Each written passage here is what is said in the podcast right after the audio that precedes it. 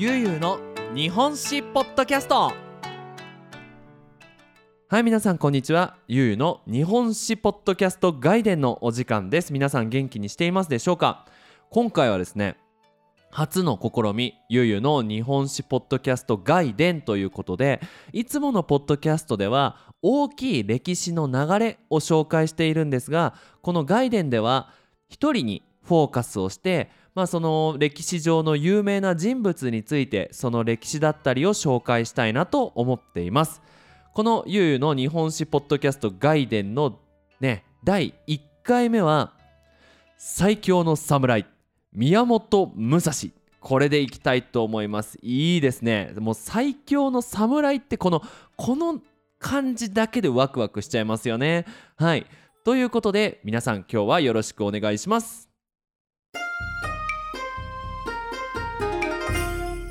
ゆうゆうの日本史ポッドキャスト。はい。ということで早速始めていきましょう。ね皆さん侍って聞いたらねこう刀を持って戦う人っていうイメージがあると思うんですがこのね最強、まあ、一番強かった人っていうのはまあその歴史家さんだったりねまあそのいろんな歴史の研究をしている人によって違うとは思うんですがまあ大体日本人にね一番強い侍って誰だったの？って聞いたらまあこの宮本武蔵だったんじゃないかっていうふうにね答える人が多いと思います。これなんでかっていうとまあ生涯まあ生まれてから死ぬまで60回戦って60回勝ってるんですよ。1回も負けたことがないっていう伝説があります。これまあどれくらいすごいかっていうとあのまあボクシングの世界でねフロイド・メイウェザーねアメリカのすごい強いボクサーがいますけど彼は生涯50戦50勝です、まあ、それよりもね10回多いんですよ。でさ何がすごいかっていうとこの60戦全部真剣勝負だったっていうことなんですね。真剣勝負っていうのは本当に切れる刀で戦うこれを真剣勝負って言います。ねボクシングの世界だったらこうね倒れてね one two three four ってこう10カウントで勝ちじゃないですか。で負けてもまあ次ねまあ次の日からねまた普通にトレーニングをしてまた戦うことができるんですけど真剣勝負で負けるっていうことは死ぬことを意味します。これやばくないですか？ね戦っている最中に腕を切られるかもしれない。足を切られるかもしれない。目を切られるかもしれない、ね、お腹を刺されるかもしれない。そんなもう今この社会に生きている私たちが想像できないようなプレッシャーの中60回戦って60回勝ってるんですよ。これやばいですよね。はい。まあ、ちなみにですねこの宮本武蔵さんなんですが1582年に生まれてます。あのねみんながあのよく知っている江戸時代が始まったのが1603年ですのでその前ちょうどこの次の将軍様は誰になるんだっていうねこのもう一番こう日本の戦いが大きく動いていた時代に生まれました。でこの武蔵さんなんと13歳に初めての真剣勝負をします。やばねすもうやばいしか言ってないね。ごめんちょ語彙力がね。いや本当に信じられないですよね。13歳の子供が刀を握って生きるか死ぬかの戦いをするんですよ。でそれでなんと勝ちます。でその後ですね17歳から19歳これ天下分け目のっていうんですけど関ヶ原の戦いっていう日本で一番でかいそのまあ徳川家康さんがこれから江戸時代の将軍になるためのもう最後の戦いに参加しています。でえーとその後まあいろいろねその江戸時代になってこう戦い自体がそんなに多くな、ね、こう少なくなっていた中、まあ、その宮本武蔵さんはいろいろなね強い人たちとこう戦いを続けていって29歳まで戦ってねその間に60回戦い60回勝つというね伝説を残しています。でですねこの宮本武蔵さんは実は強くなかったんじゃないかっていうふうに言う人もいるんですがその多くの理由が宮本武蔵さん勝つためなら手段を選ばない人だったそうです。まあ皆さん侍っていうとねこう誉れ、まあ、つまり美しく戦い美しく死ぬっていうのがこう侍の人たちの、まあ、大切な考えの一つだったんですが宮本武蔵さんは死人に口なしもう死んでしまったら話せないとにかくこの真剣勝負では勝つことが大事なんだと。ということで戦いの最中人に噛みついたりあの馬のうんちを投げたりもうとにかく勝つためには手段を選ばなかった人だそうです。で、まあ、そのこの宮本武蔵さんのねこの手段を選ばないっていうこのそのスタイルをねまあ、代表する一つのエピソードがあるんですがこの宮本武蔵さん最後の戦いですね。えっ、ー、と佐々木小次郎っていうめちゃめちゃ強い侍さんと戦います。でこのね佐々木小次郎さんはなんと長いね93センチの日本刀で戦うまあこれが彼のスタイルだったんですね。当時80センチの刀が、まあ、主流って言ってみんな使っている。でこれは何でかっていうと、まあ、一番早く触れて勝てるから。お長ければ長くなるほど重くなっちゃうのでそのまあ戦いに向いていないって考えられていたそうなんですがこの佐々木小次郎さんは93センチのその物干し竿という言われ呼ばれている日本刀でこう、まあ、ある島で待っているわけですね。こう宮本武蔵これから戦うぞっつってね。で宮本武蔵さんは伝説によると2時間遅刻したそうです。2時間。で佐々木小次郎さんはこれから真剣勝負にもかかわらず遅刻するなんてどういうことだって言ってイライラし始めるわけなんですよ。で2時間後にね宮本武蔵さんが来て何をしてたかっていうとなんと139センチの木刀木の剣を持ってきたんですね。俺の方が長いぞっつってね佐々木小次郎俺の方が長いぞっつってねで佐々木小次郎がこの真剣勝負にもかかわらず木刀を持ってくるなんてどういうことだって言ってねすっごい怒ってねこう戦いが始まるんですけどまあもうその佐々木小次郎さん怒っている時点で負けですよ。ね宮本武蔵さんはこの長い木の剣で宮本武蔵さんをボンと叩いて気絶して、えー、宮本武蔵さん勝ちっていうね。まあ2時間も遅れてねでその相手のことを調べてこう相手がイライラするようなその策をもうね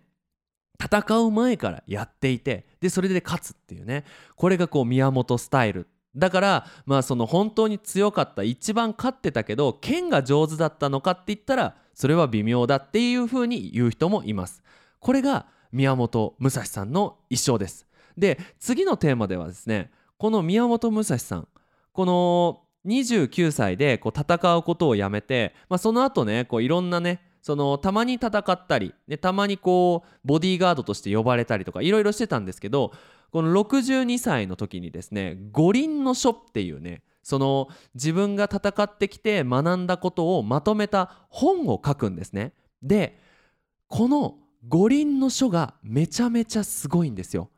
あのーいろいろなね有名な大学のビジネス書要はビジネスのクラスでこの宮本武蔵さんのその戦いで覚えたことをまとめた五輪の書を読むところもあるんですよなので後半では皆さんにこの五輪の書に何が書かれているのかこれを紹介していきたいと思います。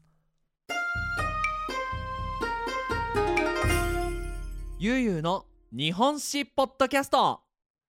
はい。ということでこのね60回戦い60回勝ち続けた宮本武蔵さんなんですがそのまあ学んだことをね五輪なので5つのパートに分けてまあその何て言うかな巻物に記してねその戦いに勝つためにはこれを読めばよいっていうのを作ったんですよ。これなんで五輪かっていうとこれ仏教のね関係がありまして仏教ではその世界はでですねその世界は5つのエレメントで作られているっていうふうに考えられているんですね。そのエレメントっていうのが地地面水火風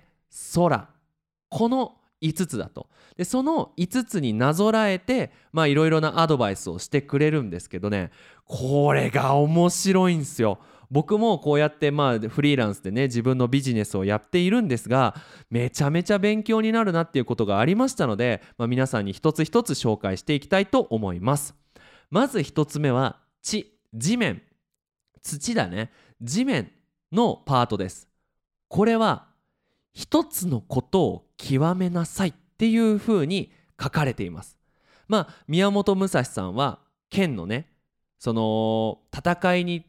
関して極めてめっちゃ努力してめっちゃ上手になったと。で何が大切かっていうとこれ一つを極められた人は何やってもその何でもできるということなんですよ。これなんでかっていうとですね宮本武蔵さんっていうのは確かにこれ剣で戦うのはめちゃめちゃ強かったんですが実はアートの面でもめちゃめちゃ有名だったんですよ。あのある絵を描いてですねその絵が国宝って言って国の宝になっています。あのねなんかね簡単に説明すると木に鳥が止まっていて細い枝だな枝みたいなとこに鳥が止まっていてその下にこう虫がこうプッてくっついてると。でまあその見る人はその虫とこの鳥が食べる食べられるか食べられないかのこの生死のね生きるか死ぬかっていうのをこれは表現しているんだっていうふうにねあまあそうなんだって感じで見てましたけどまあとにかく絵もめちゃめちゃ上手なんですよ。でこうやって五輪の書って言ってね今でもね世界の大学で読まれる本を書くと。でも彼が極めたのは戦いだと。で宮本武蔵さん曰く一つのものをめちゃめちゃ上手になることができたら何やってもうまくいくっていうふうに言ってるんですね。だから例えばその僕だったらその、まあ、ポッドキャストっていうので話要は日本語を勉強する人がその分かりやすいような話し方っていうのを極めようと。とにかくこれが上手になってもう誰もその達なんだろうな到達できないレベル誰もこうたどり着けないレベルになれば僕はそこから本を書くこともできるしオンラインレッスンをすることもできるし他の仕事もすることもできると。なのであの一つを極めるべきだっていうふうにね言ってるんですよ。でこれね分かるなっていう部分がありまして僕高校生の時にですね水泳をねすごく頑張っていたんですまあね、世界で一番にはもちろんなれませんし日本でも日本ですら一番にはなれなかったんですけど頑張ってまあそのね日本全国の大会に出るぐらいまでにはなったんですよね。でそうやって一つのことを努力するとあこういうふうに頑張ったから、ね、今ポッドキャストっていうのはこういうふうに頑張るべきだってその頑張ったっていうその何て言うかな自信とかあとテクニックっていうのがまあ今でもね何をやっても使えるなっていうことがあるんですよ。うん、なので、まあ、皆さんもねその、まあ、いろいろなお仕事をしていると思うんですけど、まあ、このアビリティだけは誰にも負けないように上手になろうっていうものを一つ選んだらそれがとことん上手になるように努力してみたらもしかしたらいろんな仕事のチャンスが生まれるかもしれませんね。はい。で2つ目ですね。2つ目は水です。水のパートではメンタリティ心。その戦いに行く時にどうやったら勝てるのか。一番大事なのはメンタルだっていうふうに言ってるんですね。その宮本さんが言うにはその戦い真剣勝負生きるか死ぬかの時に自分の心が惑わされないことが大事なんだっていうふうに言ってるんです。惑わされるっていうのはえー、どうしよう。あ俺なんかうわめっちゃ人いる。うわめっちゃ強そうっていう風に不安になってしまったら絶対負けるっていうんです。なのでこのためにどういう風に対処していけばいいかっていうのを言っています。まず1つ目。相手の数がすごい場合これは塊にして考えようって言ってるんですね。まあ、つまりこうイメージしてください。こう戦争ですね、まあ、戦っていうんですけどね。昔の戦いは戦っていうんですけどこの戦いでうわーっと100人ぐらいこう来ると。でうわー100人来たダメだじゃなくて最後まで考えろと。この100人の中でどういうグループにできるのか。なんだろう。ちょっとこう何て言うんですかね。こう戦うぞっていうアドレナリンが出過ぎちゃって冷静に考えられてないグループがあそこだなとかちょっと戦い怖いけどどうしても行かなきゃいけないなっていうグループがあそこだなとかあ後ろのグループは弓を構えてるからあそこは弓のグループだな。じゃあこうアドレナリンマックスでその冷静に考えられていない人はこうするべきだ。ちょっと戦いたくない人たちはこうするべきだ。常に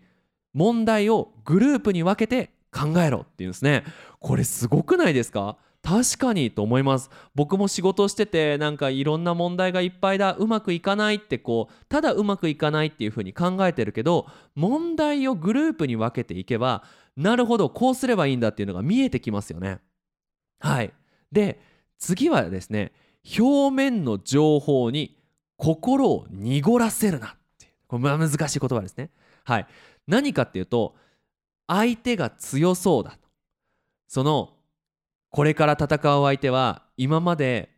何回も勝ってきてそのね例えばお侍さんの中でもすごい人だって言われてる人だと。うわ俺なんかは勝てない。じゃなくて常に最後まで勝つことを考えたらこの人はこういうふうに戦うと。なんか人の評価とかは関係なくこの人はこういう人だから僕はどうするみたいなね。例えばすごい侍さんだと。でもこの侍っていうのは今までえー、なんだろうな。その元気があると勢いがある戦いではちょっと負けそうになったこともあるらしいとか。この侍は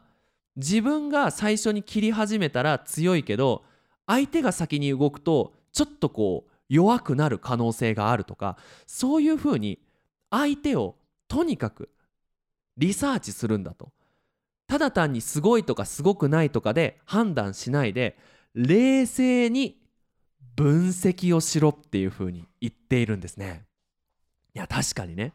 まあ YouTube とかでやっててもさそのわあこの人はめっちゃフォロワーいてすごい僕なんかダメだじゃなくて本当にね YouTube でフォロワーをいっぱい集めたいんだったらこの人はこうやっている。でこういう人が集まっている。僕はこんなことができるからこういうとかこれとかだと難しいね。例えばこの人は日本語の使い方を教えていてフォロワーが集まっている。でゆうすけの強いところはこうやって話すことだから日本語を説明するよりも長いポッドキャストを撮ってみんなに聞いてもらった方がいいんじゃないか。そうすれば勝てるんじゃないかみたいに考えるとねいいですよっていう。ただわあ何々さんの YouTube はフォロワーが何十万人もいるから僕はダメだじゃダメなんだよっていうふうに言ってるんですね。もう一つですねこの水の巻ではどういうふうに努力をすればいいかっていうふうにねそういうなんだろうアドバイスが書かれてるんですね。で努力は毎日続けなさいっていうふうに宮本武蔵さんが言っています。その一瞬じゃダメだと。なんかみんなも僕もあるんだけどさその何かこう上手になりたいとポッドキャストが上手になりたいから一日調べてこう1日いっぱい取ってあと2日休んでまた休み終わったら取る。じゃなくてコツコツコツコツコツコツ一日一日。ポッドキャストを撮って昨日の自分に毎日勝ち続けるんだ。とにかく努力はアクティビティじゃなくて習慣。毎日やることなんだと。みんなが寝るように起きるようにシャワーを浴びるように水を飲むように毎日当たり前のようにやることなんだと。それを続けられるからこそ真剣勝負命を懸けた戦いで勝てるんだっていうふうに言っています。はい。さあ次です。次はですね火の巻です。これはどうやって戦うかっていうのが書かれています。もうシンプルに言うと先に攻める。とにかく相手が切ってくるのを待つんじゃなくて自分から切りに行きなさいっていうふうに言ってます。まあ、ここら辺はねもう何て言うのかなどんなことでも早くやったものが強いんですよ。うん、例えばポッドキャストも今から最初の一発目のエピソードね1番目のエピソードを撮ってポッドキャストで有名になりたいなんて言っても無理なんですよとにかく早くやることが大事なんだっていうふうに言っています2つ目は自分が戦いやすい場所を選ぶということです。この宮本武蔵さんはですねその戦う場所をめちゃめちゃ調べていたそうです。あここには石があるからこの石をうまく使えば相手を転ばせることができるかもしれないとかこの石の上に立って上から戦った方がいいんじゃないかっていうのをその戦う前にその場所をめちゃめちゃ調べていくつもその戦う時のね作戦を考えていたそうです。で次は相手の気持ちになってシミュレーションする。その僕がどうやって戦うかじゃないと。僕がこの石からジャンプして切りかかったら私だったらどういうふうに動くんだろうか。その切られないように刀で防御するかな。逃げるかな？いやこの場合は私は刀で防御をするとじゃあ刀を折れたら勝ちだからやっぱり今回の戦いは普通のいつも使う刀じゃなくて木の太くて重い刀で勝負して相手の刀を折ってそっから何とかしようみたいにねいうふうに考えていたそうです。これもねその、まあ、ビジネスをやる上でさ自分が活躍できる場所を選ぶと、まあ、僕はあの書類を作るのが苦手なので例えば本を作ったり教材を作るのはすごく苦手なんですよね。だから声の仕事ポッドキャストで戦おうとかね。そのもし他の人がこの僕みたいなねこうポッドキャストの仕事をしたい時にこういう風な話になるからえーとまあ、僕だったらどんな話ができんのかなアニメの話強いかなとかね。うん。ね。だからまあそういう風に考えると。でこの火の巻でですね宮本武蔵さんめちゃめちゃ大事なことを言ってるんですよ。もし勝ちたいなら卑怯もクソもないっていうんですね。ちょっと強い言葉なんですけど本当に勝ちたかったらその戦い方がかっこいいとかかっこ悪いとかそんなの関係ない。勝ったら勝ちなんだっていうふうに言っています。だからまあその当時ねその美しく死ぬことが大事だとされていた侍の時代にですねとにかく僕は戦って勝って生き残るんだ。そのためにはもう戦う場所に何日も前に入ってめちゃめちゃ調べたりさっきもねあの佐々木小次郎さんの話でも言ったけど遅刻をしたり何でもいいから勝ちゃいいんだっていう風にね。まあなんか潔いですよね。だからまあその当時の侍にはねあんまりこうあ宮本武蔵さんって尊敬できる人じゃないっていう風に言われてたんですけどでも命をねかけた戦いではこれが僕も大事なのかなって思います。はい。そして次風の巻はでですね風の巻ではでではですねえっ、ー、と偏った考え方が一番危ないって言っています。これまあ当時はですねその長い刀が強いとかその刀をヒュッて振る時に早く振った方がいいとかゆっくり振った方がいいとか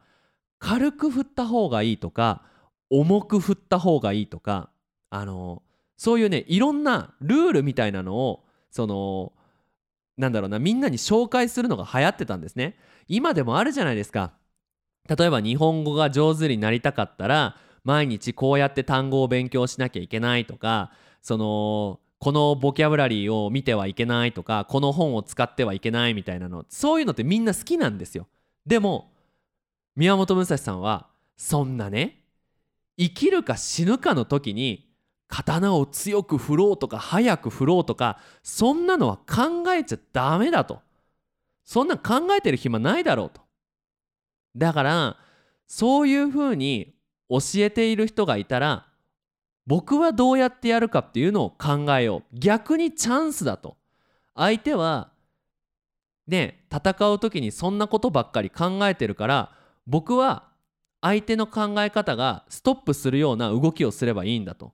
なので他の人と比べて自分を知ると。ね。だからこれはねよく言うそのマーケティングリサーチってやつですよね。他の会社はこういうことをやっているから私はこういうことをやろうっていう風にね。でその時にね一番大事なことを忘れちゃいけないっていうんですよ。その宮本武蔵さんであれば勝つことが一番大事なんだと。かっこよく剣を振ることが大事なんじゃなくて勝って自分が生き残ることが大事なんだと。これさなんか僕聞いてねなんかすごくああそうだよなって思っちゃったよ。うん。その僕がポッドキャストをやることで一番大事なことって何なんだろうと。ポッドキャストをやることが大事なんじゃないよなっていう。これをお仕事にしたいって思ったんだからこれがお仕事になるように自分が動いていかなきゃいけないなって。なんかただやることを頑張るんじゃなくてそれをやることによって自分がどういう目的をね叶えたいのかっていうのをしっかり考える必要があるよなっていうのをねこの「風の書」では僕は学びましたね。やっぱりこのポッドキャストをやっているっていうのはまあ、まあ、ボランティアではなくていつかその昔やりたかった声の仕事ね話すことでお金をもらって毎日生活するっていう何かにつなげたいと思っているわけだからね例えば自分からその声のねお仕事ができるようにいろんな教科書の会社に電話をしてみたりとかねこうポッドキャストがお金になるようにいろいろこう物を売ってみるとか、まあ、そういうふうにつなげなきゃいけないなって思いました。はい。そして最後空。空の書では全部極めたら自由になれるっていう風に書いてダデンって終わってるんです。めっちゃ短い。つまり地ではそのとにかく一つのアビリティをめっちゃ上手にね一つのアビリティを上手にしなさいと。上手になりなさい。二つ目はとにかくメンタルがその毎日ねそのいいコンディションになるように常に問題をしっかりリサーチして相手のことに惑わされないで毎日努力をし続ければ心はいつもいいコンディションだぜっていうのが水。火はとにかく勝ちたいんだったら自分が一番やりやすい方法とかを調べて相手を調べてシチュエーションを調べようぜ。風では他の人をやっていること他の人がやっていることをよく見て自分のやることを選ぼうぜ。でもそれをやることで自分は何をしたいのか目的は何なのかをしっかり忘れないでおくしておこうぜ。でそれをとにかくできるようになったら本当の意味で自由になれるよって言ってるんですよ。ねこの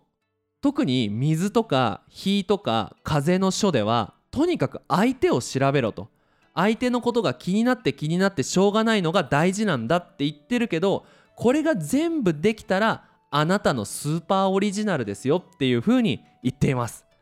いやすごいよね。僕もいつかこの自分の仕事がスーパーオリジナルだと。うん。なんか他の人なんて全然気になんなくて自分がリラックスした状態でいい心のコンディションでいつも生きていけますみたいになりたいなって思いました。はい。ということで今回はですねこの宮本武蔵の生涯ね生まれてから死ぬまでと、えー、この五輪の書宮本武蔵氏がこの戦いの人生の中で学んだことを書き記した秘伝の書。はい五輪の書について解説してみました。ねあのー、またねこの人について話してほしいっていうねものがありましたらリクエストよろしくお願いします。これからもね引き続きこのゆうゆうの日本史ポッドキャスト外伝ということでね人にフォーカスしたポッドキャストを撮っていきたいと思います。それでは皆さん引き続き日本語の勉強頑張ってください。それじゃあまたね。バイバイ。